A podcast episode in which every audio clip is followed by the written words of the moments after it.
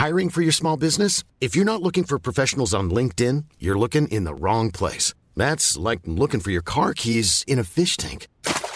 LinkedIn helps you hire professionals you can't find anywhere else, even those who aren't actively searching for a new job but might be open to the perfect role. In a given month, over 70% of LinkedIn users don't even visit other leading job sites. So start looking in the right place. With LinkedIn, you can hire professionals like a professional. Post your free job on linkedin.com slash people today.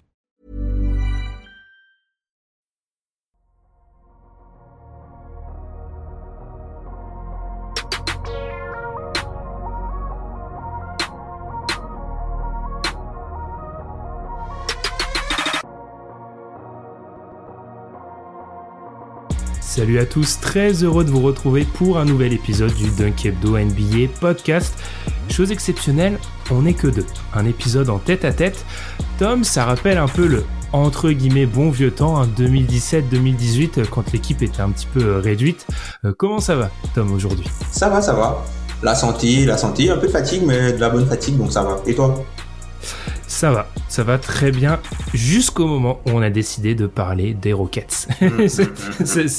Alors, vous allez le voir cet épisode, c'est assez intéressant. On pourrait faire un épisode sur la manière dont on a un peu, on est arrivé à ce sujet-là. Ça, ça serait un, serait un bon pour montrer le, le cheminement. De création. ouais, le, le, processus de création. On devait parler des Rockets.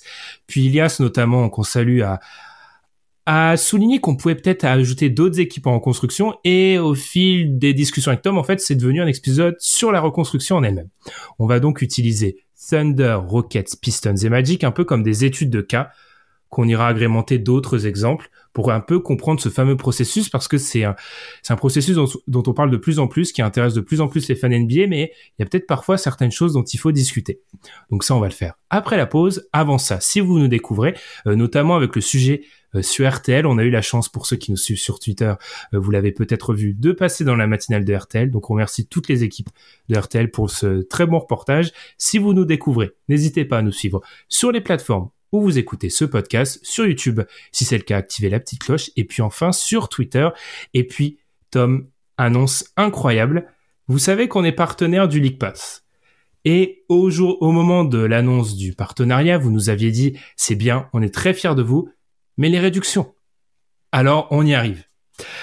Notez bien dans vos agendas, entre vendredi 26 à 6 heures et mardi 30 à 6 heures du matin, ce qui entoure plus ou moins le Black Friday, le fameux Black Friday. Vous pouvez disposer de 50% de réduction sur les League Pass. Comment se faire? C'est très simple. Vous allez dans la description, vous avez le lien Dunkebdo pour aller sur la page du League Pass et vous rentrez le code promo qui est toujours dans la description Dunkebdo 50 tout en majuscule et si vous faites ça pendant cette période donc du vendredi 26 6h au mardi 30 6h vous pouvez avoir la souscription annuelle au League Pass à moins 50%. Là, on peut pas faire mieux. Donc voilà, on ne peut pas faire mieux. Donc souscription annuelle au League Pass, moins 50%, toutes les infos sont dans la description. N'hésitez pas et ça serait un super coup de pouce pour le podcast.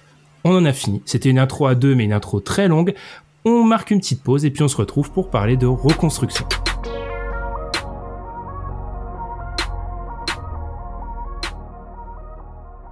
Alors Tom, pour débuter, on va faire ça de manière très scolaire. Définissons les termes du sujet. C'est quoi une reconstruction, selon toi? Bah, Pour moi, une reconstruction, c'est euh, le moment où ton équipe change de cycle du coup, où tu es euh, dans une période où soit tu gagnais ou soit tu es plus satisfait des résultats et tu décides de passer à euh, une autre phase de ton projet et tu décides de faire passer le futur avant le présent. Ça rejoint plutôt. Alors moi j'ai fait ça encore plus scolaire, vraiment comme l'intro d'une composition. Moi j'ai écrit phase durant laquelle une franchise modifie la base de son effectif, priorisant la pose de base solide, notamment l'acquisition de joueurs de talent, souvent jeunes, aux dépens des ambitions collectives, souvent vues à la baisse. Donc, on remarque quelque chose, Tom. D'abord, dans notre définition de reconstruction, on parle directement d'objectifs. Alors, on, on, en parlera plus tard, mais c'est intéressant de voir que c'est la première chose dont on a parlé tous les deux. Mhm. Bah, il y a la notion d'objectif et je rajouterais même peut-être à ta, à ta définition le, le facteur argent, puisque le moment où mhm. tu reconstruis, c'est le moment où tu achètes du temps et du coup tu réduis ta masse salariale pour pouvoir euh, respirer quoi. Parce que généralement, on sait que les équipes euh, contender, personne, enfin, il y a très peu d'équipes qui arrivent à gagner le titre sans être dans la luxury tax. Et on le voit, enfin, les contenders aujourd'hui sont tous dans la luxury, tax, et même les, Warriors explosent la luxury tax aujourd'hui. Mm. avec un effectif sur lequel on avait des questions. Donc comme quoi, pour être euh, ce fameux contender, pour espérer aller euh, loin en playoff, il faut investir. Donc effectivement, c'est une période, même au niveau du propriétaire, retenez ce mot de propriétaire, on va en parler beaucoup aujourd'hui, c'est une période où on peut faire des économies. Dans cette, dans cette phase de définition, Tom, il y a deux mots qu'on peut rapprocher de celui de reconstruction. On va commencer par le moins évident, un peu moins utilisé ici en France, c'est la notion de retool. Alors on sait, euh, on, a discuté avant l'épisode comment on traduit ça. Réoutiller, c'est pas vraiment très intéressant. C'est ce que nous dit Internet et les, dictionnaires, mais c'est pas très intéressant. On va utiliser plutôt retouche. Ouais. Comment tu comment tu différencies la reconstruction d'une période où tu retouches euh, ton effectif? Moi, je pense que il y a euh, la reconstruction. Je pense que dans le côté objectif, hein, si on reste sur le terme qu'on avait défini au début, dans le, terme reconstruction, tu sais que tu ne vas probablement pas retrouver le niveau et le niveau d'objectif et d'ambition que tu avais juste avant, avant très longtemps, enfin plus ou moins longtemps. C'est quand en NBA ça va vite, mais pour 3-4 ans. Là où le côté euh, euh, retouché, ça va être euh, garder des ambitions un petit peu plus, garder des ambitions un peu moins élevées, mais aussi un petit peu plus haute que celle que si tu devais euh, reconstruire. Pour prendre un exemple, ce serait par exemple euh, l'exemple d'Indiana, euh, d'Indiana qui mhm. essaie de maintenir un haut niveau plancher en changeant à chaque fois de d'All-Star ou de joueurs majeurs. Il y a, il y a eu Paul George, ensuite il y a eu Oladipo, maintenant il y a Sabonis, et, voilà. Tu vois, le, le niveau reste plus ou moins le même et les joueurs changent parce qu'il n'y a pas, il y a pas de enfin il n'y a pas de, de, de grandes variations entre leur niveau plancher et leur niveau plafond finalement. Là où euh, on peut aussi prendre l'exemple par exemple des, des Nuggets lors du transfert de Carmelo Anthony où euh, ils transfèrent euh, une superstar de la ligue au moment où il est transféré à New York pour récupérer euh, des joueurs euh, plutôt axés role player et garder un niveau plutôt stable même s'ils perdent leur superstar.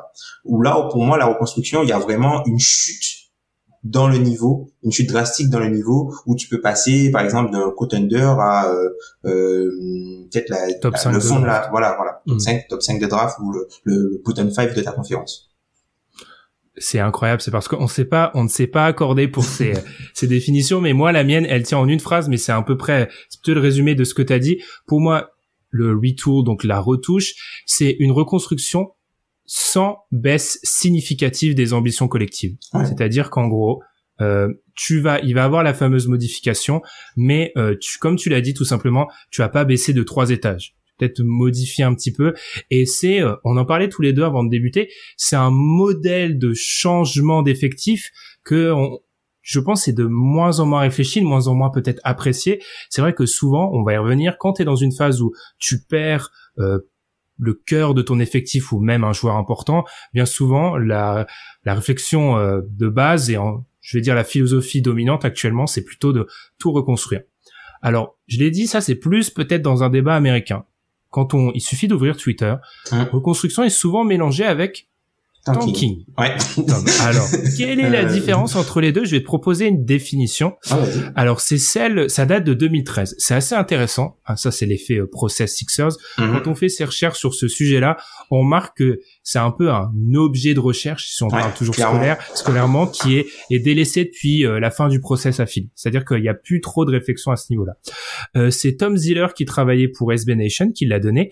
Ah, selon lui, une reconstruction euh, un tanking, pardon. Selon moi, le tanking est un acte, pas un plan. Si je devais en faire une définition, tanker sur l'action de perdre volontairement un ou plusieurs matchs à cause de rotation anormale ou de mise à l'écart de joueurs. Est-ce que c'est, est-ce que t'es d'accord avec ça, toi, Tom?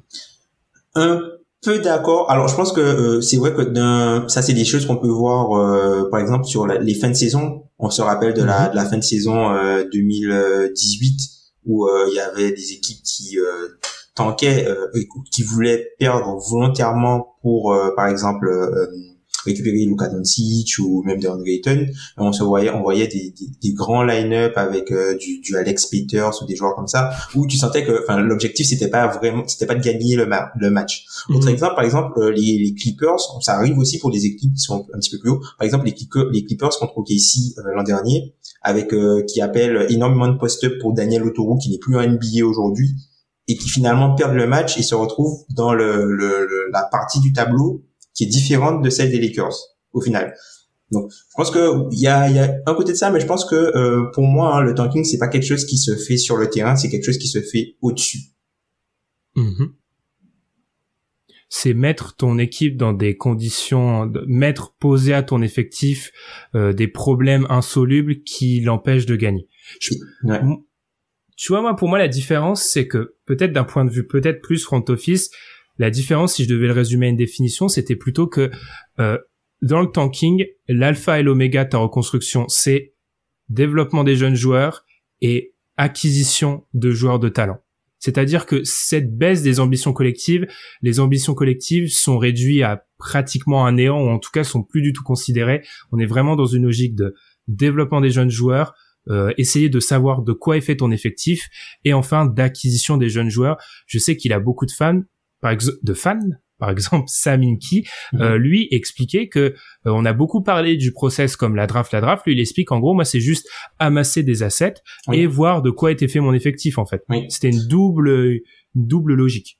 Oui, parce que, enfin, c'est vrai qu'on parle souvent de, on parle souvent du, dans le processus de reconstruction, la valeur spéculative des joueurs et la valeur spéculative mhm. de l'effectif mais on oublie parfois de parler du coup d'accumulation d'assets. Et quand je parle d'accumulation d'assets, je pense aux mécanismes qui peuvent te permettre de rendre ton équipe meilleure. C'est-à-dire, euh, c'est sûr, tu peux avoir de la flexibilité en, en récupérant les tours de draft des autres équipes. Tu vas baisser ta masse salariale qui va te permettre aussi de pouvoir récupérer des, des contrats un peu toxiques sans avoir à forcément matcher les salaires et du coup récupérer un autre asset. Tu peux aussi générer des, des trade exceptions qui pourront te servir pour euh, te greffer à un échange à deux ou à trois et après récupérer un joueur. Euh. donc tout ça, c'est vraiment tous ces mécanismes-là qui euh, font que tu mets entre parenthèses ton avenir à court terme et tu essayes uniquement d'utiliser des ressources qui sont disponibles à court terme pour générer des choses qui vont te servir à long terme dans deux, trois, quatre ans. Ok. J'aimerais bien citer pour terminer cette partie définition euh, ce qu'avait dit Sam Prestis, très intéressant parce qu'on sait que même lui à l'époque du procès, c'était pas le plus critique. Euh, il avait peut-être vu juste avec ce qui se passe euh, en ce moment du coup du côté d'OKC. Et lui, selon lui, il y a que tanking si les joueurs et les coachs veulent perdre. Et là, je pense que ça rejoint un peu ce que tu as dit toi tout à l'heure, où ça se passe en haut, c'est qu'en fait, les jobs sont trop précieux en NBA pour les joueurs et pour les coachs pour intentionnellement perdre. C'est trop, il euh, y a trop, les places sont beaucoup trop chères. Les, surtout les joueurs dans des effectifs à reconstruction sont souvent jeunes ou pas dans des situations qui leur assurent un avenir en NBA à long terme. Donc tu peux pas te permettre de montrer le, euh, de montrer un visage qui pourrait te faire euh, exclure de la ligue. Donc ça, là, c'est là où j'ai trouvé Presti peut-être un peu limite parce que ça, on n'a pas de précédent. Enfin, des, des joueurs qui perdent volontairement, ça, ça, ça ne s'est pas vu. Très bien, Tom. Ça, ça, ça, ah, ouais, je pense pas que ça existe, puisque enfin les joueurs, euh, généralement les joueurs, euh, par, exemple dans une équipe euh, qui tank, on va dire, sont des joueurs qui, pour la majorité, n'ont pas forcément, ne sont pas rentrés par la grande porte NBA et qui mhm. se battent pour pouvoir trouver un rôle et y rester. Donc du coup, ils ont aucun intérêt à, à se saboter eux-mêmes pour entre guillemets le bonheur de la franchise, sachant que une fois que la saison sera terminée, ils seront remplacés par, par euh, des, des, joueurs qui eux euh, ont plus de chances par exemple de faire partie du projet. Et même au niveau des, des entraîneurs enfin il y a que 30 coachs il y a que 30 coachs en NBA par an. Enfin hmm. même si bon on peut compter euh, les gens qui se font limoger mais il y a, y a que il y a 30 emplois quoi en gros. Il y a 30 emplois. Et c'est quand même la chance quand tu regardes tous les coachs qu'il y a et tous les candidats qu'il peut y avoir c'est quand même une chance de d'avoir le poste de coach en NBA et euh, perdre volontairement, c'est aucun coach ne fera ça. aucun coach ne, pour moi, hein, aucun coach ne perdra volontairement. Ils vont toujours faire en sorte d'avoir, de tirer le maximum de leur effectif. C'est juste que le niveau de talent de l'effectif sera trop limité pour avoir des résultats sur le long terme. C'est ça. Et puis des consignes, notamment ça, c'est sur une fin de saison où euh, oui, euh, ne fais pas jouer tel joueur ou tel joueur se repose, etc. C'est mm. du, on, a on a déjà vu ça évidemment. Tom, du coup, si on prend nos, nos quatre franchises fil rouge, on a fait donc la différence entre reconstruction, retool, donc retoucher, tanking. Les quatre sont en reconstruction. Pour moi, il y a une question qui se pose avec Houston, où Houston, vu la situation de John Wall, on pourrait presque dire, on y reviendra plus tard, qu'on est, euh, on est vraiment à la frontière du tanking. Enfin, vraiment, on s'en rapproche très clairement. Ouais. Pour moi, OKC ne tente pas, puisqu'ils font jouer mhm. leurs meilleurs joueurs. C'est juste, c'est juste que les joueurs sont pas assez bons.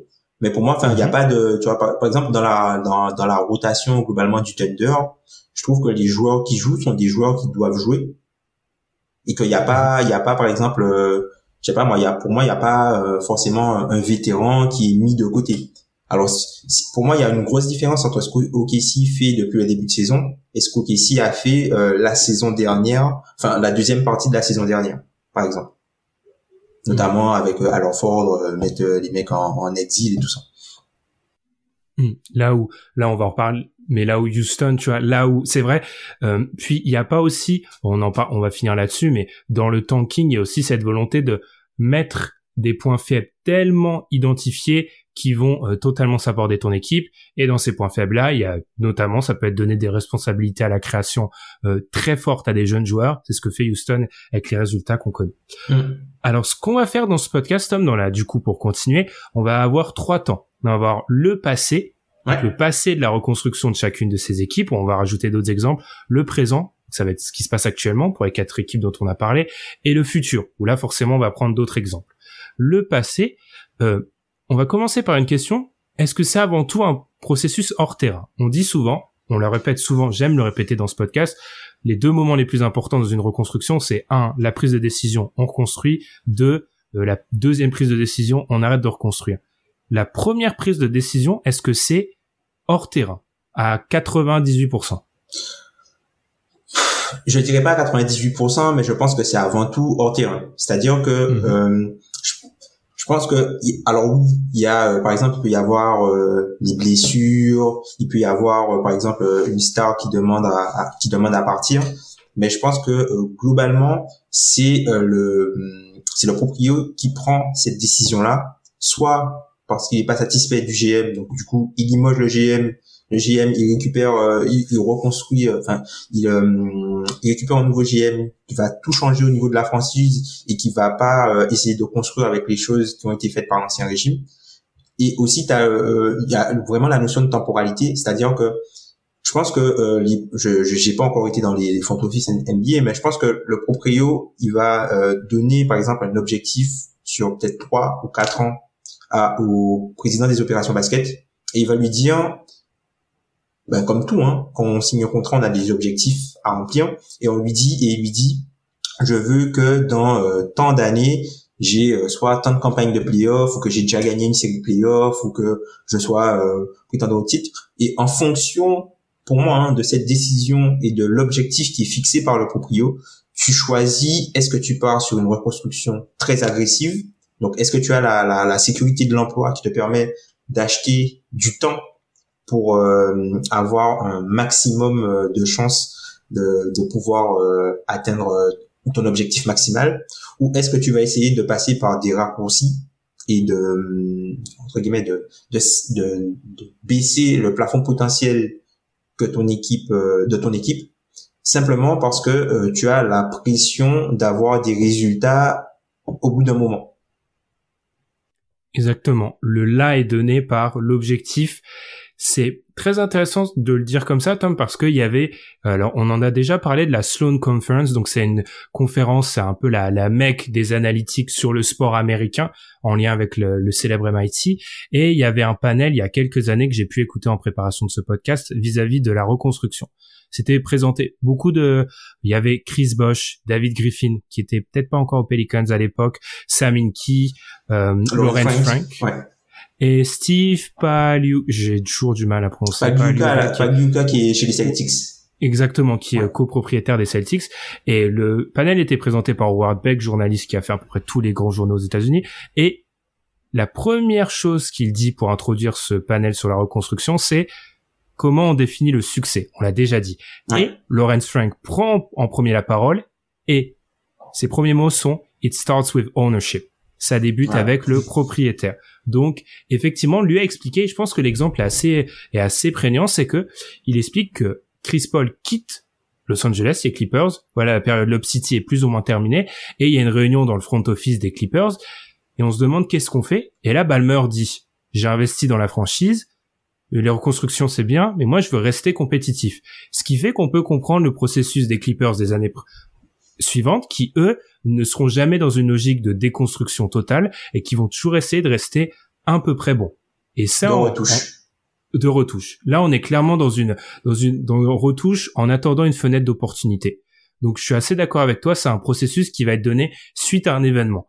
Euh, moi, je t'ai donné dans la trame que je t'ai envoyée, Tom, j'ai identifié en pensant à ce qui se passe en NBA, aux reconstructions.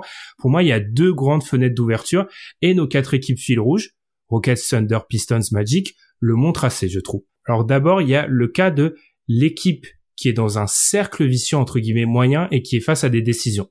Pour moi, ça c'est le cas du Magic. Le Magic arrive dans une période euh, au moment où il décide de reconstruction, il y a quelques mois de ça, parce que c'est assez récent. Euh, le Magic est dans une situation où il y a des situations contractuelles d'Evan Fournier et d'Aaron Gordon qui se posent, et cet effectif, on voit bien que dans sa construction autour d'un Nikola Vucevic qui est peut-être All-Star, tu peux faire un premier tour de playoff, mais tu peux pas faire plus. Se pose donc la question de est-ce que c'est pas le bon moment pour tout reconstruire, sachant que euh, la plupart des joueurs majeurs vont être en fin de contrat ou pourraient être échangés facilement. Mm. C'est un peu le cas aussi des Pistons. Quand euh, il y a eu le Blake Griffin, c'est un peu moins évident, c'est un peu moins un exemple classique, mais il y a le moment où tu vois que dans l'équipe avec Blake Griffin, côté Pistons, qui a rendu des services, tu es un bloqué à un certain stade et du coup tu dis c'est peut-être le moment où la fenêtre d'opportunité s'ouvre pour faire quelque chose d'autre. Premier cas de figure.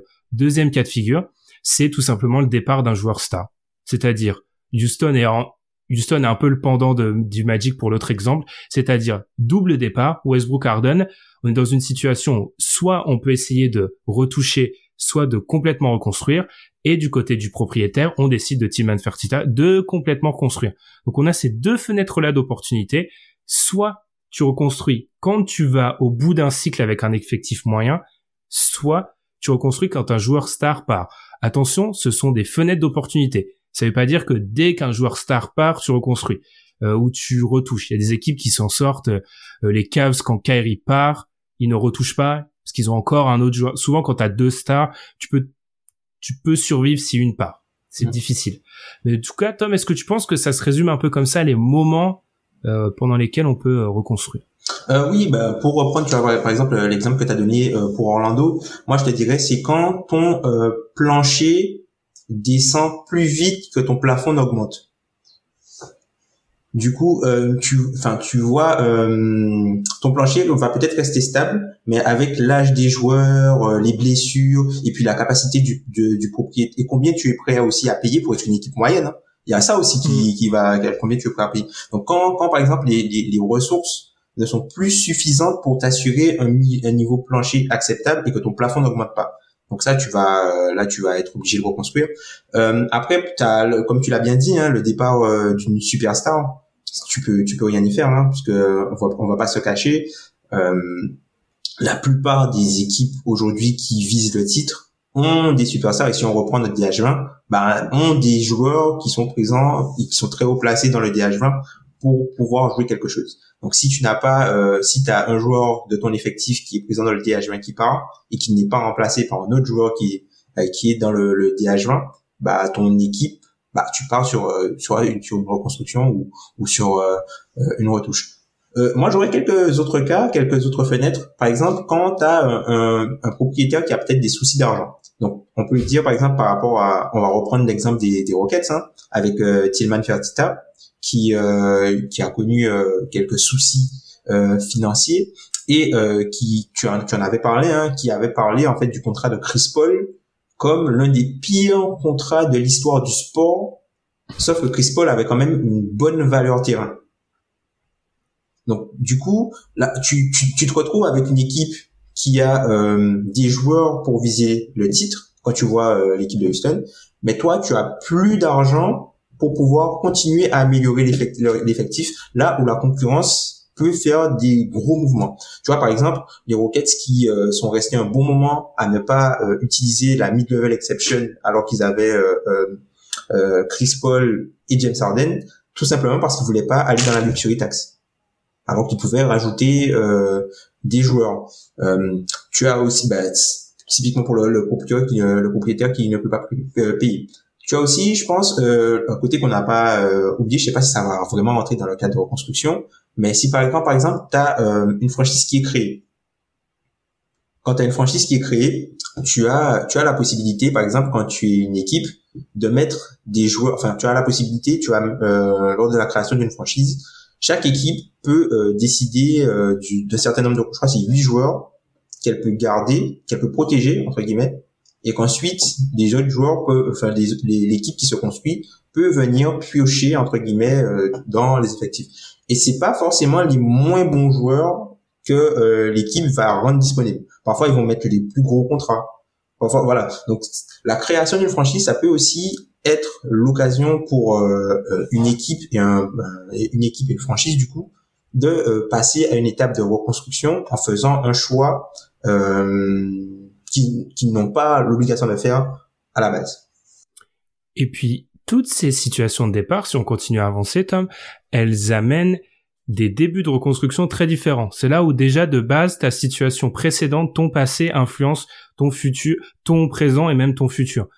prenons encore une fois, si on regarde nos équipes fil rouge, euh, quand on regarde par exemple Détroit, qui donc a décidé de déconstruire une équipe qui était euh, solide mais qui avait peu de peu d'ambition. Quand on regarde, je sais, la quasi obsession quand il s'agit des reconstructions en ce moment, les choix de draft.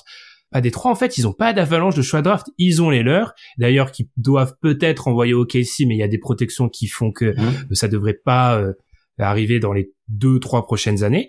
Et à l'inverse, quand tu as une équipe comme OKC qui a, selon moi, une reconstruction, j'appelle ça à étage, c'est-à-dire qu'en fait, là où tu peux la dater pour les trois, les trois autres équipes, OKC, il y a un débat, est-ce que la reconstruction, elle démarre euh, émotionnellement, je pense que les fans te répondront que c'est le départ de Westbrook. Factuellement, c'est peut-être le départ de Chris Paul. ou de KD même. Ou même de KD, même si là, là, on, on part très loin. Tu vois, bah, du coup, t'amasses au fil du temps de plus en plus de ressources, ce qui fait qu'OKC est devenu euh, OK Pick. Tom, du, coup, la question c'est, euh, est-ce que c'est pas déjà là que tu mets en place tes objectifs Et la question, on a déjà parlé de l'objectif, est-ce que ton passé n'influence pas ton futur? Je vais t'expliquer. Quand tu pars d'une situation comme Orlando, qui a connu, alors, quand est-ce qu'on fait partir la dernière phase d'Orlando? Il y a un débat, est-ce que c'est Van Gundy euh, Pardon, est-ce que c'est la draft d'Aaron Gordon? Parce que enfin bref, il y a un débat sur quand est-ce que c'est la phase d'Orlando. Bref, ce qui est sûr, c'est qu'ils ont fait deux pendant cette phase-là, deux campagnes de playoffs, ils perdent au premier tour à chaque fois. Ils gagnent un match, ils gagnent le premier match. Ils gagnent, ils gagnent le premier match. Et quand on prend à l'inverse Houston, qui Houston bah, du côté d'Houston, on a huit qualifications en playoff de suite, on a deux euh, finales de conf, on a un effectif, une équipe qui euh, regarde Dieu dans les yeux, les, Warriors, MVP avec James Harden. Est-ce que ça, ça influence pas la phase d'après? C'est-à-dire, est-ce que c'est pas compliqué de se dire, en gros, demain, imaginons la reconstruction des Rockets, euh, ils arrivent à devenir une équipe solide de playoff. Est-ce que tu te diras pas, ouais, mais avant, on était plus que ça. Là où le Magic aura des objectifs de base peut-être moins élevés parce que pour un fan du Magic, s'il voit une demi-finale de conf, ça va faire peut-être 15 ans qu'il en aura pas vu. Hum. Après, c'est, c'est, euh, je, suis assez d'accord avec ce que tu as dit, euh, dans le sens où euh, tu as un facteur chance qui est euh, aussi très important hein, quand tu démarres euh, une étape de, reconstruction entre les choix de draft, faut que tout soit bien goupillé et tout. Et euh, je pense que pour le, la notion de point de départ, il y a il y a vraiment le choix parce que par exemple pour Orlando, je pense que oh, ils avaient pas le choix. C'est quelque chose qui leur a été imposé, je pense Orlando c'est-à-dire que euh, au bout d'un moment, tu n'avais plus la possibilité euh, d'améliorer l'effectif et tu, tu, tu ne pouvais, je pense que tu ne pouvais plus euh, te permettre de continuer à utiliser des ressources pour juste améliorer cet effectif-là alors que ton plancher continuait à s'abaisser. Là où Houston, c'est quelque chose qui leur a été imposé. C'est-à-dire que si James Harden ne dit pas qu'il veut partir, James Harden, pour moi, il est toujours à Houston. C'est quelque chose qui vraiment leur a été imposé.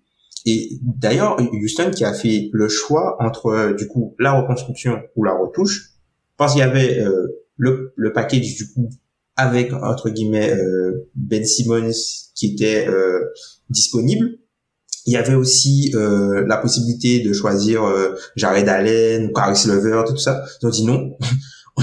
on, bah, nous on veut des choix de draft. C'est ce qu'ils c'est ce qu'ils ont fait en fait. Hein. Ils ont mm. dit non, nous on veut des choix de draft. Donc du coup on veut reconstruire. Là où par exemple récupérer euh, un joueur par exemple comme peut-être comme Ben Simmons, récupérer euh, des Jared Allen ou récupérer des euh, euh, Caris Levert aurait peut-être assuré un niveau entre guillemets plancher moyen. Ce serait plus de la retouche, mais au final qui euh, ne leur aurait pas permis d'avoir plus d'ambition que ça un peu comme Daryl Morey avait déjà fait où euh, il accumulait les assets en attendant l'arrivée de, de en attendant de faire le, transfert pour James Harden. Voilà, les années où il y avait Kevin Martin, euh, tous ces joueurs-là, quoi. Mmh. C'est-à-dire qu'on se referme peut-être de la certitude à moyen terme pour euh, de, de l'espoir à long terme. Cette notion d'espoir, on en parle assez souvent. Mmh. Donc effectivement, moi je trouvais c'est important de dire, rappeler deux choses sur la reconstruction. C'est donc les fenêtres d'opportunité. Parce que souvent on voit des fans qui demandent à la reconstruction, mais ces fenêtres-là, elles s'ouvrent pas tout le temps. Donc euh, il faut il faut en avoir conscience. Il faut avoir conscience aussi que du coup, il faut penser au point de départ de ton futur projet. C'est-à-dire que si tu as un effectif qui est peut-être pauvre ou qui permettra pas d'avoir des un super point de départ après. Puis dernière chose, l'influence du passé. Moi, je, moi, je trouve vraiment que là où j'aime, je pense qu'il est important d'insister, pardon, sur le, le propriétaire. C'est aussi important de montrer que ce propriétaire-là et même la franchise est, elle est dans un environnement. C'est-à-dire que si tu as eu 8 ans de succès euh, consécutifs, bah c'est peut-être plus dur de faire accepter surtout alors je suis pas un fan de baseball, mais je sais qu'en football américain Houston, c'est la risée de la ligue aussi. Donc en fait, c'est ce qui fait du coup ça devient très compliqué euh, euh, tu vois dans l'environnement de la franchise. Donc ça c'est mm. c'est assez important. Après simplement, simplement juste pour, pour, compléter ce que tu as dit, il faut pas oublier aussi la notion de trauma, c'est-à-dire que hum, tu peux déjà avoir vécu une reconstruction qui s'est mal passée. On peut, mm. on se souvient par exemple des, des, Charlotte Bobcats, enfin des, des, feux Charlotte Bobcats qui sont euh, les Charlotte Hornets, alors que le palmarès des Charlotte Hornets et appartient aux Pelicans. Enfin bref. par exemple, cette équipe-là qui euh, a l'un des pires records de l'histoire de l'NBA pour la saison rookie de, de Kemba et de Bismack Biyombo, qui se retrouve avec comme lot de consolation Michael Kidd-Gilchrist donc t'as des traumas, t'as des traumas, c'est, c'est dur, c'est dur. Tu vois quand tu as vécu, quand tu avais vécu par exemple une reconstruction comme ça, ben c'est dur de te dire ben on repart sur euh, juste mhm. comme ça, sachant que tu as du trauma, des traumas. C'est ça. Là où c'est plus facile à vendre, par exemple, reprenons le cas d'OKC, c'est plus facile à vendre à OKC quand ta dernière reconstruction, ah, 3 MVP. Voilà. donc forcément, forcément, c'est, c'est beaucoup plus facile à reconstruire et c'est vrai que dans le, pour les fans, je pense qu'il y a un, il y a un impact totalement. Tom, la passe décisive est trop belle. On va parler du présent maintenant. Le présent, t'as parlé des Bobcats. De base, c'était un effectif, un podcast. Je commence déjà à lire mes fiches qui avait été réfléchi pour les Rockets. Et on, on, sait que les Rockets s'approchent, pourraient s'approcher s'ils continuent sur ce rythme-là, dangereusement de ce fameux euh, record des Bobcats pour ce qui est de la pire saison régulière. Tom, euh, pour parler du présent et des questions de reconstruction, il y a la notion d'effectif. Et tu voulais insister sur la gestion entre vétérans et prospects. Et moi, dans mon idée, le meilleur cas actuel, c'est probablement Houston, quand même. Mhm, mhm, mhm. Après, c'est vrai que le, la côté, le, côté vétéran prospect, c'est-à-dire que Houston, tu es passé d'une équipe qui euh, l'an dernier, pas l'an dernier, enfin il y a, allez, il y a peut-être 18 mois, il y a 18 mois, Houston jouait, euh, essayait de gagner le titre, ou du moins jouer les finales de conférence. Aujourd'hui, Houston joue euh, la loterie et le premier choix de la prochaine draft.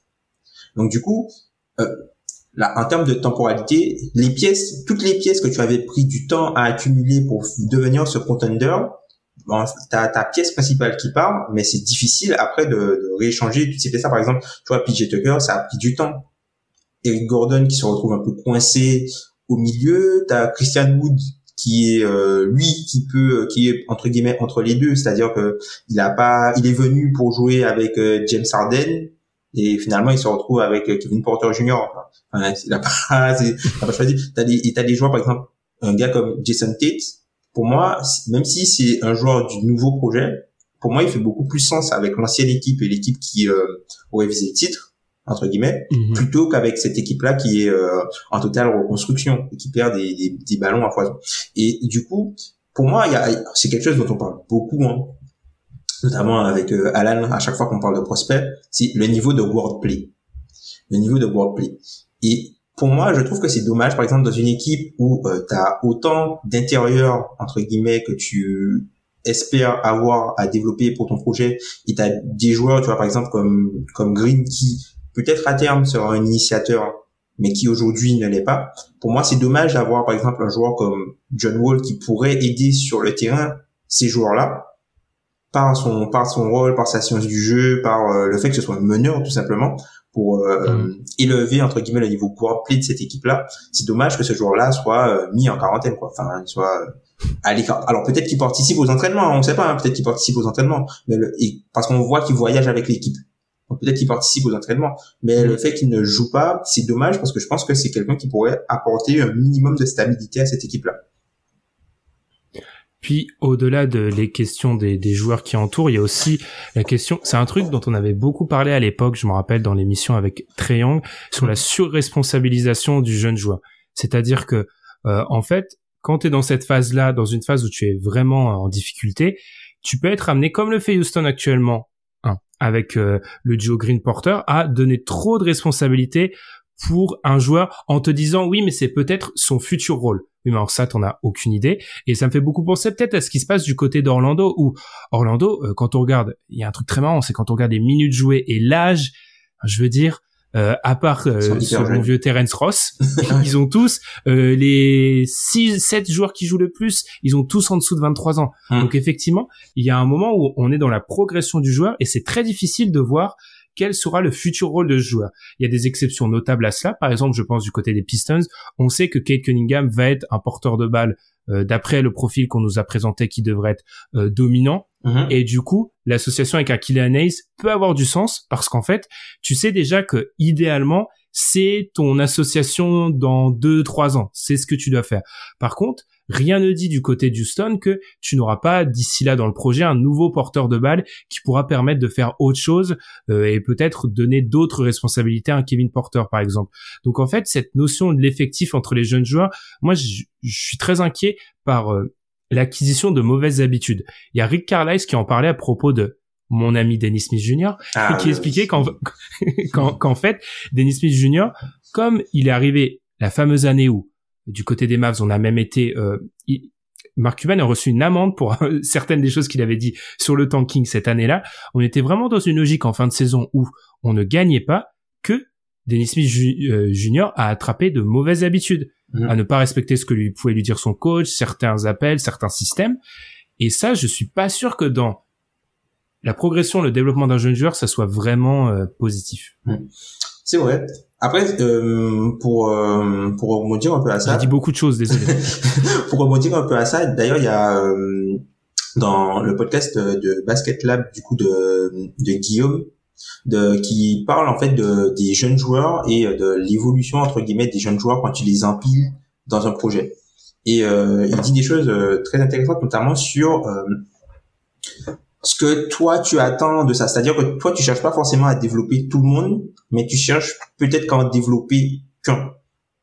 Et le problème, c'est que en, en faisant un peu cette espèce de combat de, de gladiator entre guillemets, bah il y a des dommages collatéraux. Et en fait, ces dommages collatéraux là, c'est quelque chose qui, enfin, tu vas euh, avoir peut-être, tu vas utiliser peut-être beaucoup de ressources. Enfin, tu vas gaspiller peut-être beaucoup de ressources pour avoir une information sur deux ou trois joueurs et finalement ces deux ou trois joueurs là sont peut-être seront peut-être pas assez bons pour le projet que toi tu avais ambitionné.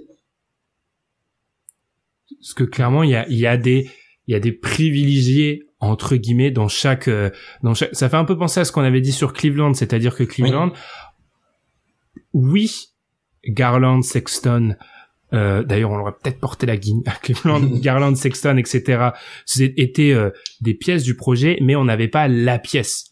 Et là, c'est clair que, en fait, la reconstruction en soi, hein, quand on écoute euh, les Inky, les Morey, même euh, l'ancien GM de, de Phoenix McDonough, oui, qui expliquait en fait, quand tu reconstruis, ton objectif, c'est de choper le joueur c'est ça l'objectif de base. c'est Parce que c'est la condition sine qua non à tout NBA. Il te faut choper le joueur, le fameux si on reprend un peu notre DH20, le mec qui serait dans le top 11 là, les fameux 11 meilleurs joueurs. Mm.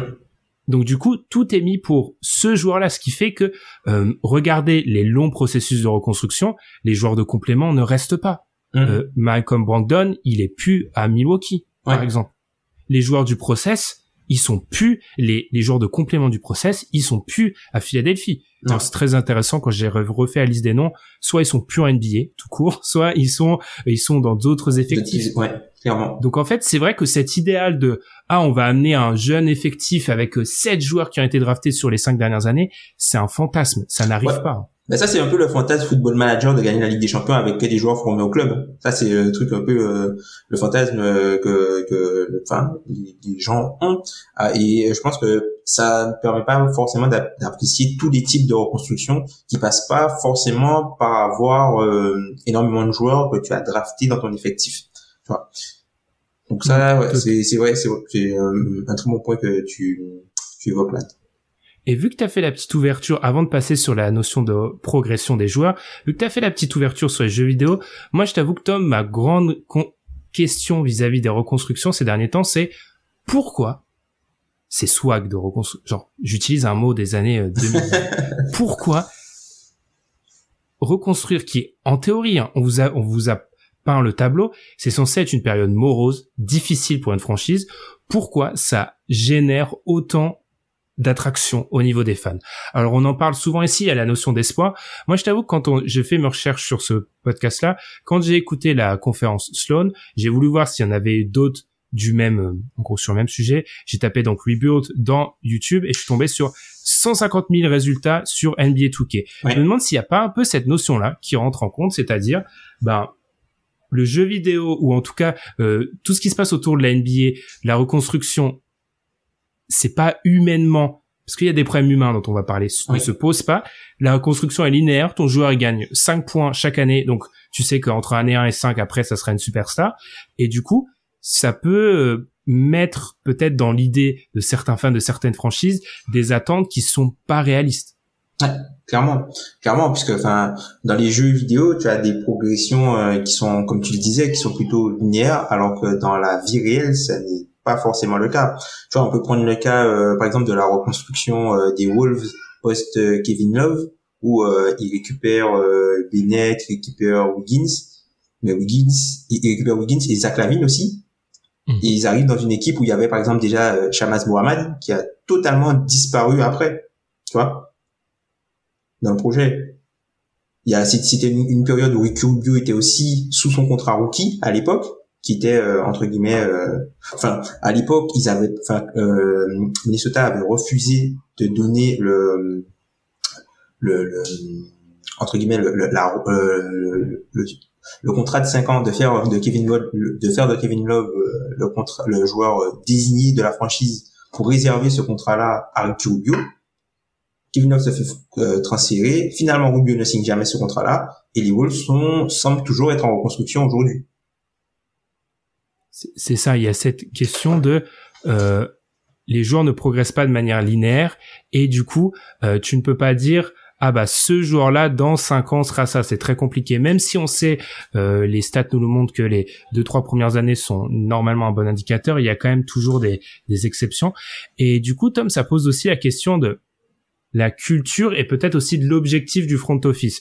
Alors la culture, c'est souvent ici parfois on va moquer ce terme-là dans le podcast, le fait est que moi, quand j'ai cherché, mais j'ai préparé mon sujet, j'ai vu revenir ça constamment au niveau des jeunes, des joueurs. Les joueurs qui en parlent beaucoup. Ils en parlent tout le temps, c'est-à-dire qu'en fait, eux, ils expliquent, et je trouve que Chris Bosch, encore une fois, dans la seconde conférence, l'a parfaitement résumé. Il a dit en gros, moi, j'ai du mal à vous dire que l'objectif, c'est pas de gagner, pas de gagner le titre, parce qu'en fait, je, je, paraphrase, mais mentalement, j'ai été construit comme ça. C'est-à-dire que on est sur des jeunes joueurs qui font partie du 1% des jeunes joueurs des États-Unis ou de, du monde entier qui s'en sortent, voire des 0,1%. Ça a été, ils ont été construits pour gagner.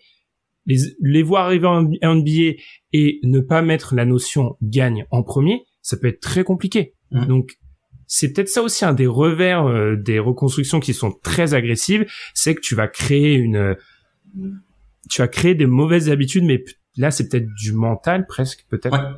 Bah c'est très important le, facteur mental hein, parce que enfin quand tu es généralement les, joueurs stars qui ont par exemple les, meilleurs lycéens qui euh, écrasent, écrasent, tout, par exemple au lycée, qui arrivent peut-être à la fac, qui sont dans des groupes des gros programmes avec d'autres bons joueurs qui ont connu uniquement le succès dans leur dans leur carrière, ils arrivent en NBA où euh, le 15e homme du roster était aussi peut-être le, le joueur de l'État tu vois mm. était le joueur de l'État à un moment donné quoi. Donc c'est des joueurs qui sont vraiment conditionnés comme tu dis à, à, avoir du succès. Et là ils arrivent dans un environnement où euh, gagner n'est pas forcément une priorité.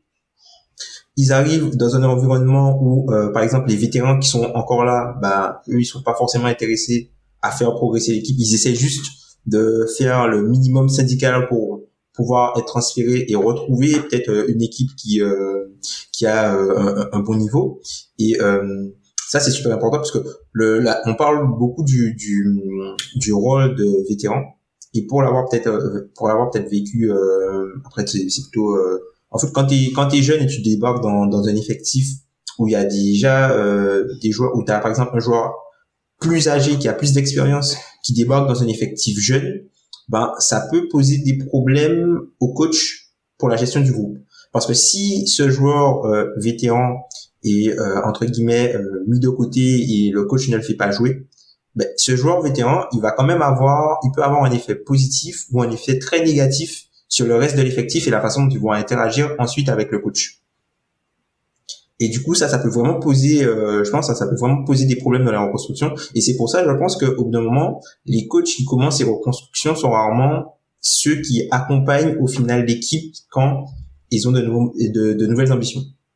Alors oui, on peut dire que c'est euh, une technique faite, par exemple, quand tu quand tu sais que tu pars sur un processus de reconstruction, tu vas pas forcément, euh, si par exemple tu es un GM, tu vas pas forcément choisir le coach qui va que tu veux pour le développement futur de ton équipe, tout simplement parce qu'il y a une notion de euh, bilan. C'est-à-dire que si tu sais que tu pars sur deux ans ou trois ans où ton équipe, tu veux qu'elle gagne 20 matchs, ça veut dire que euh, ton ton coach, après trois saisons, il a peut-être 60 victoires sur, euh, je sais pas moi, 240 matchs.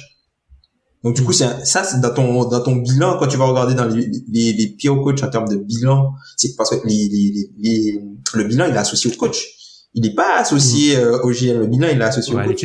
Voilà, donc euh, il faut que quelqu'un puisse. T'as pas mal de, de t'as peut-être des franchises où, par exemple, pour reprendre le cas de Minnesota, où ils mettent un, un, coach pour prendre les défaites et une fois que qu'ils sentent que l'effectif est assez bon, ils vont chercher le coach qu'ils voulaient pour partir du coup sur une autre direction pour ne pas entre guillemets pénaliser le bilan du coach qu'ils auraient voulu depuis le début. Sachant que même si tu l'as dit Tom, il y a 30 places en NBA, c'est pas les ce sont pas les postes les plus euh, les plus glamour en fait. On voit souvent ça être des postes qui vont être donnés à des jeunes assistants qui étaient peut-être pas les plus les plus en vogue et qui vont en fait se dire bon c'est une opportunité je suis obligé de la prendre. Et puis euh, et puis euh, ça, ça, peut enfin prenons l'exemple Brett Brown n'a pas eu de nouvelles nouveaux postes. Lloyd Pierce je pense pas qu'il en aura un euh, il, est, il est assistant est assistant ouais il est encore, il retourne à la, à l'assistana, mais il est pas, il est pas euh, euh, coach principal et ça a un impact. Alors que paradoxalement, c'est peut-être le moment le plus important parce que je parlais de ses mauvaises habitudes, c'est peut-être le moment où ce coach-là a le pouvoir d'éviter ça, mais souvent on va le donner à des, euh, à des, à des coachs qui ouais ont peut-être pas la stature tout simplement parce que demain, s'il y a un nouveau Brad Stevens qui se présente, il prendrait jamais les Rockets. Il prendrait mm-hmm. jamais, il prendrait jamais Houston. Il pourrait euh, prendrait peut-être jamais Orlando ni euh, ni euh, Détroit. Il pourrait prendre OKC en se disant qu'il aurait une sécurité euh, du, du, du, poste qui pourrait exister vu la, la série de la franchise. Mais en tout cas, ce sont des postes qui sont peut-être un peu de seconde classe en NBA. Ça mm, mm. à faire penser. Puis tu l'as dit, la, la, culture de la défaite. je, pendant que tu parlais, ça me faisait penser à j'ai un maillot NFL pour ceux qui connaissent. euh, donc le premier choix de la dernière draft, le Golden Boy, euh, il commence sa saison NFL, il perd quatre matchs. Quatre matchs, il en avait jamais perdu autant, lycée, université combiné. Et il a fait trois ans de l'université. Donc t'imagines dans, t'imagines dans le, le, le, mentalement ce que ça doit faire pour un mec qui connaît pas la défaite en fait. c'est pas ce que ça veut dire perdre. Donc euh, perdre comme ça direct, enfin ça peut être compliqué. Tom, pour finir cette notion de présent, se pose la question, c'est quoi l'objectif du front office sur le présent là? C'est-à-dire actuellement. Euh, quand on prend par exemple, euh, on a beaucoup parlé de Houston, mais peut-être continuons sur Houston. C'est quoi l'objectif en fait là? C'est-à-dire sur cette saison par exemple. Est-ce que ça se résume à développement draft? Ouais, pour moi, c'est ça. Hein. Identifier les talents, essayer de récupérer des assets pour les vétérans qui sont encore euh, présents dans l'effectif. Par exemple, les, les, Daniel House, euh, les Rick Gordon, euh, peut-être même Christian Wood. Hein, on ne sait pas hein, pour ce, ce, type de joueurs-là. Essayer de récupérer entre guillemets des assets pour ces joueurs-là et ben, faire en sorte que d'identifier les joueurs majeurs pour la prochaine bonne équipe de Houston, si tant est que ces joueurs-là sont déjà dans l'effectif. Est-ce que c'est l'objectif des quatre équipes qu'on étudie aujourd'hui? Moi, j'ai l'impression que oui. Oui, je dirais pour OKC, c'est différent parce qu'ils ont beaucoup plus de marge avec euh, les pics de draft. Hmm. C'est-à-dire qu'ils peuvent se permettre d'être moins patients pour euh, si par exemple euh, par exemple des, joueurs comme Darius Bezdi, peut-être même Théo Malédon ou Tay Jérôme, des joueurs comme ça, ils peuvent se permettre d'être peut-être moins patients pour ces joueurs-là parce qu'ils ont énormément. Ben, tous les ans, ils vont recevoir euh, trois, quatre prospects. Donc, faut faire de la place dans l'effectif en fait. Et euh, je pense que là, ils ont ils ont plus de marge. Euh, la franchise a plus de marge, du coup, elle a plus de, de facilité à accepter de se tromper sur tel ou tel joueur. Par contre, les joueurs ont moins de temps pour pouvoir prouver des choses parce que ça va aller très vite. Ok, si on l'a dit, on l'a pas dit au début de l'émission, mais c'est un cas à part parce que alors déjà, en termes de volume d'assets, c'est incroyable hors de ce monde. C'est un cas à part aussi parce que au moment où ils décident de reconstruire, ils ont déjà un jeune qui est quasi All-Star, donc qui va être All-Star. Donc en fait, ça n'existe pas. Ça, toutes les équipes dont on a parlé. Euh, alors les Pistons ont eu très rapidement Kate Cunningham, mais c'était après avoir entamé la reconstruction. Tu peux arguer que OKC a déjà le meilleur joueur de sa future équipe au moment où il décide de déconstruire. En fait, mmh. ce qui n'existe pas en fait. En, théorie, c'est c'est ultra rarissime que ça arrive. Tu peux dire que ça, ça arrive un peu avec Boston quand il y a Tatum déjà, mais en fait, ça ça existe pas. Donc c'est pour ça que c'est un cas assez à part. Mmh. Tom, il nous reste euh, la fin de l'émission, tout simplement. Alors, euh, on est d'accord que il y a le futur après. Le futur, il s'active quand? Moi, j'ai tendance à dire le futur, il s'active quand tu penses que tu es assez bon, tu ne peux plus euh, avoir la draft comme seul objectif, tu penses avoir en ton sein des joueurs assez solides et surtout tu vas réaliser, pour moi très symboliquement, un move qui montre que c'est maintenant, on arrête et on, on arrête la reconstruction, on est parti. Ce move, si on caricature un peu, c'est le move de, ça va être le move de le transfert d'un Jimmy Butler à Philadelphie, qui peut être un cas de, ok, c'est la fin de la reconstruction, par exemple. Est-ce que tu es assez d'accord avec ça? Ou l'été d'Atlanta, par exemple, l'été d'Atlanta, on ramène Bogdanovic, etc. Là, on montre qu'on l'objectif est différent. Est-ce que c'est ça pour toi qui peut marquer euh, bah, l'arrivée dans le futur, tout simplement? Oui, pour moi, c'est quand tu commences vraiment à utiliser des ressources, euh, utiliser des, des ressources qui t'auraient servi dans le futur pour améliorer ton présent. Là où on mm. parle, quand on parlait de déconstruction, voire de reconstruction, on parlait vraiment de d'utiliser tout ce que toutes les ressources que tu as au présent, de mettre ça de côté pour pouvoir les ressortir quand tu en auras besoin dans le futur. Là, c'est quand tu commences à utiliser des choses que tu as générées et qui sont qui sont des, des valeurs présentes, par exemple du cap space, euh, un pic de draft que tu aurais récupéré, par exemple, pour récupérer une pièce que tu veux dans ton effectif que tu vas euh, garder euh, que tu vas garder entre guillemets euh, sur le terrain. Par exemple, quand tu vas euh, tu vas transférer, tu vas tu vas euh, peut-être utiliser un salaire ou un contrat finissant pour transférer pour un joueur qui a une bonne valeur terrain, même s'il a peut-être un contrat trop gros. Quand tu vas peut-être signer un, un, joueur, si on prend par exemple le, si on reprend le cas des Sixers, hein, par exemple quand il, il signe euh, JJ Redick pour un énorme montant sur un an, ben si parce qu'il le signe à ce montant-là, parce que il y a pas d'alternative autre s'il ne le signe pas pour s'améliorer sur quelque chose dont ils auront besoin pour progresser. Du coup, découle une question. Si c'est la fin de la reconstruction, c'est le moment où, ou peut-être deux, trois années après, on peut juger la reconstruction. Tom, là, là, nos auditeurs vont dire, ah, c'est vraiment, c'est vraiment tiède, mais une reconstruction réussie, c'est quand tu arrives à l'objectif que tu t'es fixé de base, tout simplement? Parce que, en fait, l'objectif de base, je pense que l'objectif peut évoluer avec le temps. Mm-hmm. Euh, je pense que euh, quand les Bucks, les Bucks encore reconstruisent, c'est une fausse reconstruction avec Giannis. En fait, ils ont, c'est une semi-reconstruction, c'est jamais un tanking, euh, c'est une reconstruction quand même. Je contredis ce que j'ai dit au début. Je pense pas que l'objectif c'est de se dire un jour en tant que Milwaukee, on va réussir à gagner le titre. Donc je pense que l'objectif est modulable, mais en tout cas, reconstruction réussie, c'est à atteindre ses objectifs Ou alors est-ce que c'est avoir trouvé le joueur? Pour moi, c'est avoir, c'est soit avoir trouvé le joueur qui te permet du coup euh, d'envisager de pouvoir euh, passer au moins euh, un tour de playoff. Pour moi, pour moi, il y a vraiment cette notion de la reconstruction. Elle se termine à partir du moment où tu vas jouer les playoffs euh, mais de façon, euh, tu te positionnes pour jouer des playoffs, un de façon sérieuse et deux de façon durable. C'est-à-dire que c'est pas juste une qualification, tu n'es pas euh, genre une qualification après ton équipe est pas assez assez bonne pour continuer. C'est vraiment tu mets le pied dans le playoff, un peu comme toi la manière de Denver qui au début c'est beaucoup heurté, heurté euh, euh, au, au, bas des playoffs. Hein. Avant d'y arriver, ils étaient souvent 9e, 9e, 9e. Après, ils mm. finissent par passer euh, par les, euh, à rentrer en playoffs. Ils ramènent Millsap et du coup, c'est une équipe qui n'a plus quitté les playoffs depuis.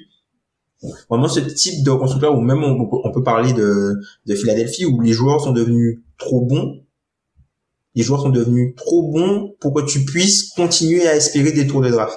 Donc du coup là, tu es obligé de euh, mettre des joueurs parce que comme on en a parlé, la, comme on en a parlé tout à l'heure, le développement des joueurs n'est pas linéaire.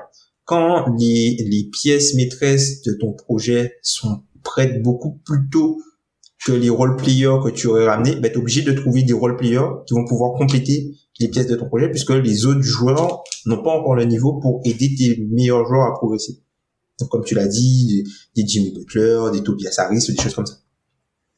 Ce qui fait donc que, par exemple, si on prend des exemples récents, alors il nous faut peut-être attendre un ou deux ans encore, mais les Hawks se rapprochent d'une reconstruction réussie, par exemple.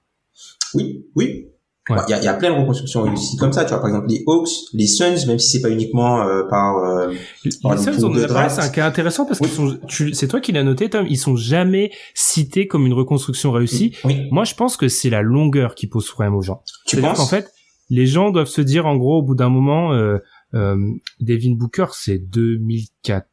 2015, 2015. 2015, pardon. 2015. Devin Booker, c'est 2015. C'est TJ Warren, premier 2014.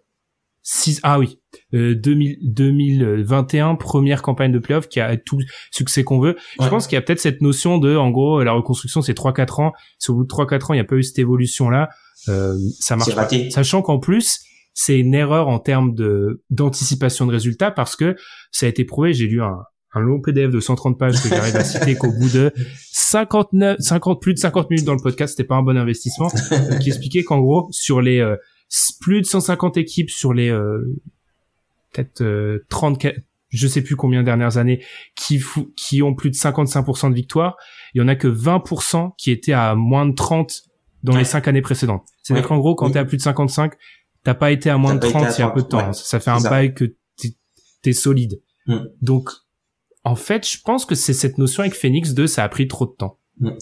Oui, il y a ça et puis je pense qu'il y a aussi la, la notion de, de sérendipité, c'est-à-dire que si c'était pas prévu pour que ça se fasse comme ça. C'est-à-dire que dans l'idée peut-être euh, des observateurs de l'NBA, Phoenix aurait dû aller, euh, par exemple, en playoff ou loin en playoff avec euh, les TJ Warren, avec Josh Jackson, avec enfin des gars comme ça, des gars draftés nous maison alors que c'est plus alors que et pourtant quand tu regardes l'équipe des Suns qui allait en finale ou du moins qui réussit la plupart, euh, la plupart des joueurs sont des joueurs draftés euh, par le régime mm. mais c'est plus peut-être la deuxième phase tu vois parce que c'est pas vraiment alors alors, oui il y a peut-être DeAndre Ayton qui euh, peut-être le symbole entre guillemets de, de, de, cette reconstruction et du moins le, le, plus haut choix de draft de cette reconstruction là. Mais au final, DeAndre Ayton, il quand là ils vont en playoffs, il est dans sa troisième année. Mm. Tu vois, des Michael Bridges, tout ça, ils sont que dans leur troisième année. Là où Devin Booker est un petit peu plus avancé, par exemple. Donc peut-être que c'est ça. Après, tu as des, des, des, reconstructions, comme je, parlais par rapport à sérendipité, c'est-à-dire que si pas le plan initial et euh, ta reconstruction se fait bien malgré toi. Par exemple, on peut prendre l'exemple des, des, Raptors, la reconstruction des Raptors, qui, le, on, se, on peut se souvenir, hein, en 2013, qui euh, transfère Rudy Gay pour pouvoir tanker pour Andrew Wiggins, il transfère Rudy Gay à Sacramento. L'équipe se met à gagner. Au final, il gagne. Il rajoute des pièces. Il finit par, ils finissent par euh, avoir un, petit euh, plateau dans leur construction. Boum, t'as le, le Kawhi qui Kawhi qui devient disponible. Ils échangent des Rosen et Potel contre euh, Kawhi et Danny Green. À la suite de cela, ils récupèrent Marc Gasol. Ils avaient récupéré euh, aussi euh, Ibaka, Ibaka, pour euh, Terence Ross. Et boum, tu vois, c'est aussi un type de, de reconstruction qui... alors ça, ça encore, c'est tu pouvais euh, c'est même sur un scénario ça a très peu de chance en fait de se réaliser ce truc là mmh. des, des, des, types de reconstruction qui il n'y a pas vraiment une façon pour moi de, de reconstruire il n'y a pas vraiment une façon pour moi de reconstruire on peut reprendre par exemple le, le, cas de, de cas de Memphis qui euh, rate des choix de draft avec euh, Hashim Tabit, avec euh, euh Mayo, avec euh, Rudy finalement il transfère Rudy et il récupère Zach Randolph qui était un paria du côté enfin du côté des, des, des, Clippers parce que les Clippers voulaient faire de la place à Blake Griffin parce qu'il venait de récupérer le premier choix de draft. Memphis reconstruit. Mark Gasol est l'un des meilleurs joueurs de l'histoire de la franchise alors qu'au moment de l'échange Enfin, c'était c'était totalement scandaleux. Et au final, et voilà, c'est une note de bas de page. Et au final, l'équipe a le, le, plus gros run de l'histoire de sa franchise. Mmh. Mais il y a beaucoup, alors c'est intéressant, on en a souvent parlé de ça, mais cette notion de pureté du plan reste dominante. C'est-à-dire qu'on doit, la, la, pureté doit être totale et effectivement, alors que tu l'as dit, il n'y a pas de modèle parfait et même le modèle qui est souvent pointé comme parfait est fantasmé. C'est-à-dire que euh, des OKC, ça arrive une fois tous les tremblements de terre. J'aime bien rappeler que euh, le MVP des finales, c'est André Godala. Alors c'est un une espèce de détail, mais voilà, c'est un symbole. Mm. Je suis un homme de symbole. Et on voit que le, tu vois, cette espèce de reconstruction pure où il y aurait que des mecs euh, du cru, ça n'existe pas tout simplement parce que, on le dit, Alan aime bien le dire ici, le, c'est un, le, comment dire, le titre NBA, c'est un, c'est une affaire de joueurs dans leur troisième contrat. Les chances que tu arrives à conserver euh, ton jeune corps de jeunes joueurs autant de temps, c'est pratiquement impossible. Mm-hmm. Ça sous-entend qu'il faut qu'ils soient tous euh, précoces. Ouais. Bah, par exemple, tu peux prendre le cas de, tu peux prendre le cas de Boston aussi, hein. La reconstruction où au final c'est quelqu'un d'autre qui tente pour toi par rapport à un trade. Mais ça, ça arrive parce que au bout d'un moment, le propriétaire des Nets, il arrête de payer pour une équipe vieillissante. Comme il arrête de mm. payer pour une équipe vieillissante, ben toi qui as récupéré les, les, les pick swaps, tu te retrouves avec euh, des, des hauts choix de draft alors que tu n'as pas déconstruit par toi-même. Enfin, le plus haut choix de draft de Boston durant cette période-là, c'est Marcus Smart et je crois qu'il est drafté en 5 ou en 6. Au final quand tu prends ce top voilà tu vois. tu vois il y a mm. pas ce, ce, ce truc là il y a voilà il y a, y a pas mal d'exemples comme ça. Par exemple là là on va reprendre par exemple la, reconstruction aussi des Lakers. La reconstruction des Lakers qui ont gagné le titre. LeBron James arrive au revoir les jeunes. Tous les joueurs les jeunes sont sont utilisés pour euh, ramener Anthony Davis. Il gagne le titre terminé. Tu vois? Et là, dans le cas des Lakers, tu peux te dire que c'est une réussite. En fait, si, par exemple, si du côté de la famille Buss, on s'est dit, bon, il nous faut dans les, ça fait plusieurs années l'après-Kobe a été difficile, il nous faut un titre dans les cinq prochaines années, ils l'ont eu. Voilà. Donc en fait, le, projet est réussi en fait. Ouais, Il y a, il y a des modèles comme ça, hein. même, même le jazz, tu vois. Le jazz qui perd Gordon Hayward, Gordon Hayward part, alors qu'il venait tout juste de recommencer à aller en playoff. C'était leur, première année, il devait retourner en playoff. Mm-hmm. Il retourne en playoff, Gordon il part, il se retrouve avec Donovan Mitchell ou Gobert qui devient un, un joueur à l'NBA. Boum, ils ont reconstruit. Ah, ils avaient déjà des pièces autour. Est-ce qu'il y a à l'inverse, Tom, on va, on va conclure là-dessus, peut-être, les exemples de reconstruction ratée, est-ce qu'il y a un, un dénominateur commun? Alors, ce serait peut-être un, pas ça de dire, mais peut-être le manque de patience, qui est quand même un, qui serait un dénominateur commun à beaucoup de ratés, où euh, très vite, euh, que ce soit le coach ou au niveau des du front office, dans l'organigramme, on sent que les le, siège commence à être chauffant. Et mhm. du coup bah là on commence à, faire des à vouloir gagner très vite et peut-être en, en s'abordant ce qui va se passer à plus long terme. Quand on parle de reconstruction à terre on est peut-être aussi celle où on se demande si euh, l'objectif de base a été rempli. Je vais reprendre prenons le cas d'Orlando nos fils rouges tu te dis est-ce que l'objectif d'Orlando c'était vraiment d'avoir une équipe qui bataillait pour les playoffs et qui euh, vivotait sur un premier tour? Je pense pas que l'objectif de Minnesota au moment où se construit le duo Wiggins-Stans, ça soit d'avoir une participation en playoffs avec un l'ajout d'un Jimmy Butler et depuis euh, de encore une fois euh, truster les, les, sept les sept premiers choix de draft quoi. Hum, hum. En, en, termes de reconstruction, enfin manquer sur les dernières années, tu as eu, euh, par exemple, le projet, on, en parle très peu, mais le projet des Wizards avec euh, Maggie, Blatch, euh, Nick Young. Pour moi, c'est, pour moi, c'est un peu, tu vois, le projet. Euh, après, ils ont fait table rase. T'as, t'as... Projet X, en fait. pour moi, c'est un peu un, projet euh, manqué. J'aurais dit le projet aussi de Détroit avec, par exemple, KCP, Greg Monroe, André Drummond et Stan Johnson au final puisque c'était c'était mm. le projet avec Reggie Jackson machin c'était c'était ça c'était devenu ça le projet je pense que c'était euh, ça a été un peu euh, un, peu manqué on prend euh, l'histoire récente il y en a d'autres hein, il y en a d'autres hein, il y a pas mal de projets comme ça hein. la question c'est où est-ce que serait le raté du coup si on reprend nos quatre équipes ouais. fil rouge j'ai l'impression que l'équipe qui a du coup le plus de pression, c'est celle dont on a le moins parlé aujourd'hui, c'est OKC. OKC. Mmh, oui, parce que ils sont partis parce qu'ils ont l'historique. ah, on a drafté trois MVP en trois ans. On a le le point de départ qui est bon. On a décidé de faire ça, mais on avait encore des joueurs solides et on a eu l'après Westbrook. On mmh. a la pression qui vient de du statut de Presti, qui euh, est un demi-dieu euh, dans l'Oklahoma. Donc, et on a la pression de à l'heure actuelle, euh, quand tu regardes n'importe quel classement sur euh, les équipes les mieux parties pour les cinq prochaines années, OKC est tout le temps numéro un ou en tout cas au même niveau que des équipes qui ont déjà d'autres joueurs installés, euh, type je sais pas Memphis, Dallas, etc. Mm. C'est vrai. En parlant de reconstruction ratée, on les a pas mentionnés, mais les Kings par exemple, tu vois les Kings qui avaient la, la, période avec euh, Woody Gay, Tyreek, Boogie. Non, la, la période avec ah. Gay, Rudy Gay, ils avaient Rudy Gay, Isaiah Thomas et euh, Cousins. Où les trois, trois, les trois mecs à plus de 20 points euh, aux initiateurs et tout ça. Au final, ça a pas marché. La période Terry, ça a pas marché. Cousins, finalement, ils se fait euh, transférer et ensuite ils sont retournés encore dans un cycle, un cycle, un cycle, un cycle. Mm. Où à un moment ils utilisent des assets, par exemple à l'arrivée de Divac, ils utilisent des assets pour, euh, par exemple, ramener Rondo, enfin faire pas mal de, de, de, petits moves comme ça. Et au final ils, sont, ils ont tourné en rond. Il y a les Pelicans aussi, les Pelicans euh, post Chris Paul.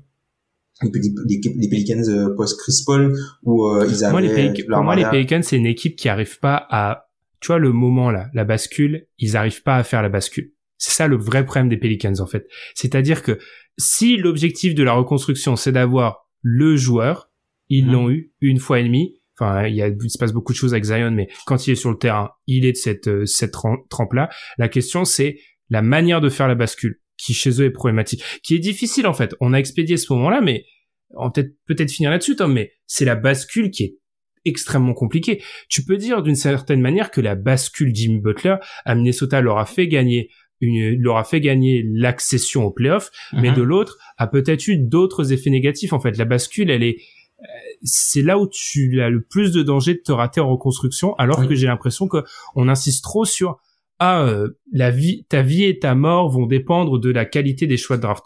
Alors oui, ça va dépendre, mais tu peux faire un Jalil Okafor alors qu'en théorie c'est censé être un mec qui réussit. Mm. Euh, ça peut arriver. Là où en fait, si tu rates la bascule, tu peux potentiellement détruire une partie de ce que tu as mis euh, trois ans à construire. Ben c'est ça, ben c'est de toute façon, à partir du moment où euh, tu vas faire un move pour améliorer ton équipe, le fait de faire un move, c'est aussi de ne plus pouvoir en faire certains autres qui auraient peut-être mm. été meilleurs. Et du coup, euh, c'est ce type de move là qui vont mettre entre guillemets un plafond sur ta tête, tu vois.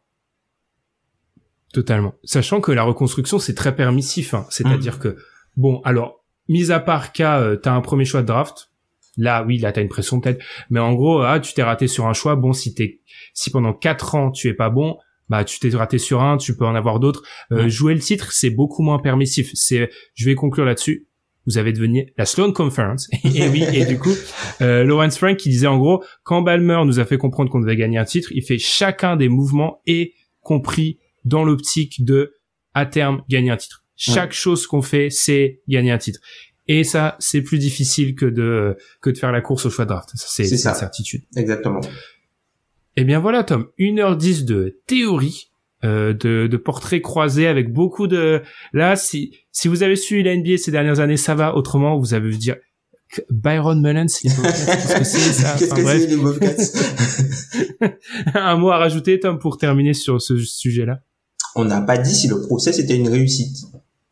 Eh ben, on devait parler du process et on s'est dit c'est trop un monument pour qu'on y touche dans ce podcast-là. Donc, c'est un, on a beaucoup d'émissions qu'on prévoit de faire et celui, celle sur le, le process sera posée un jour parce que moi je suis encore une fois quand on a nos CM, une fabuleux CM, Gaba Antoine qu'on salue, on posait la question sur les pro, les réussites de reconstruction, on nous a mis process alors que je suis beaucoup plus nuancé que beaucoup sur euh, sur en fait euh, la notion de reconstruction réussie en fait. C'est le pas de déconstruction. Ouais, c'est ça, totalement. Et dernière chose, moi je veux juste dire, faut arrêter le de trop donner. Comment dire C'est paradoxal pour un mec qui a fait un épisode d'une heure et quart sur ça, mais ne donnons pas non plus euh, trop de force au projet de reconstruction. C'est censé être une période transitoire, donc euh, de voir la pseudo hype qui s'était créée autour des Rockets. Moi, je trouve que c'est pas justifié en fait parce que on a des bonnes équipes. Hypez-vous sur les Hornets qui ont réussi, qui ont sont sortis d'un d'un processus plutôt que de se hyper pour des équipes qui euh, sont en difficulté. Donc ça ça ça fait de la peine de voir certaines fois euh, certaines des performances. Je vais faire référence à ton ami Chris Vernon qui a pété un câble ah, sur, les Rockets. Sur, les, sur les Rockets dans un podcast américain de mismatch. Il les a découpés pendant trois minutes. C'était, euh, ça faisait un bail, j'avais pas entendu une équipe se faire cisailler comme ça. Enfin bref. En plus, ça va très vite, hein, puisque on se souvient qu'il y a, il y a trois ans, il y a trois ans, qu'on demandait, euh, il y avait un article qui était sorti sur euh, Bleacher Report, notamment sur euh, le classement des équipes qui avaient le pire futur en NBA. 30e, c'était les Hornets. 29e, c'était les Grizzlies. Ah, t'imagines? Ça va. C'est pour ça le, plan, le plan sur 3-4 ans. on l'a dit, la NBA change trop vite, c'est compliqué. On va terminer sur un point. Dunk Hebdo 50. 50% de réduction sur League Pass, j'étais obligé de vous le rappeler, on vous l'a dit, donc entre vendredi 26, 6h du matin. Pourquoi 6h du matin? Parce qu'en fait, ça s'aligne sur la NBA, décalage horaire oblige. Euh, vendredi 26, 6h du matin, mardi 30, 6h du matin, le lien est dans la description. Passez par ce lien, lien euh, le code promo Dunk Hebdo 50 50% de réduction sur l'abonnement annuel au League Pass. Tom, c'était un plaisir, un peu à l'ancienne. On a parlé de beaucoup d'équipes, euh, de beaucoup de références à des équipes qui ont plus ou moins réussi. C'était un plaisir. On vous rappelle de nous suivre sur Twitter, les plateformes où vous écoutez, le podcast, YouTube, la petite cloche. Et puis on va respirer un peu, puis on va arrêter de regarder Houston. Et puis se retrouver la semaine prochaine. Salut Salut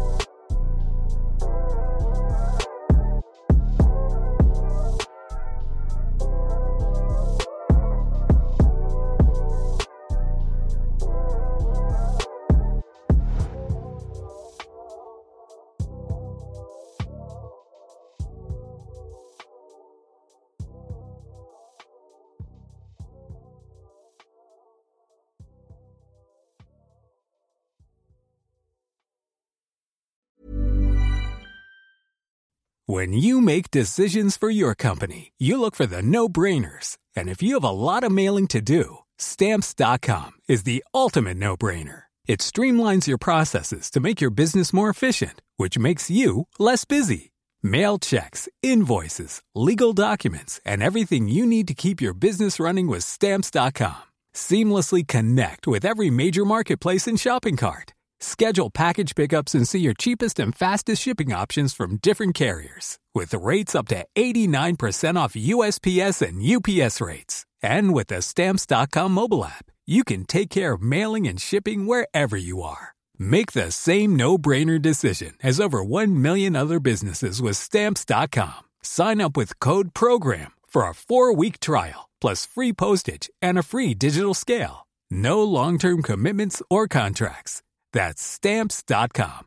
Code program.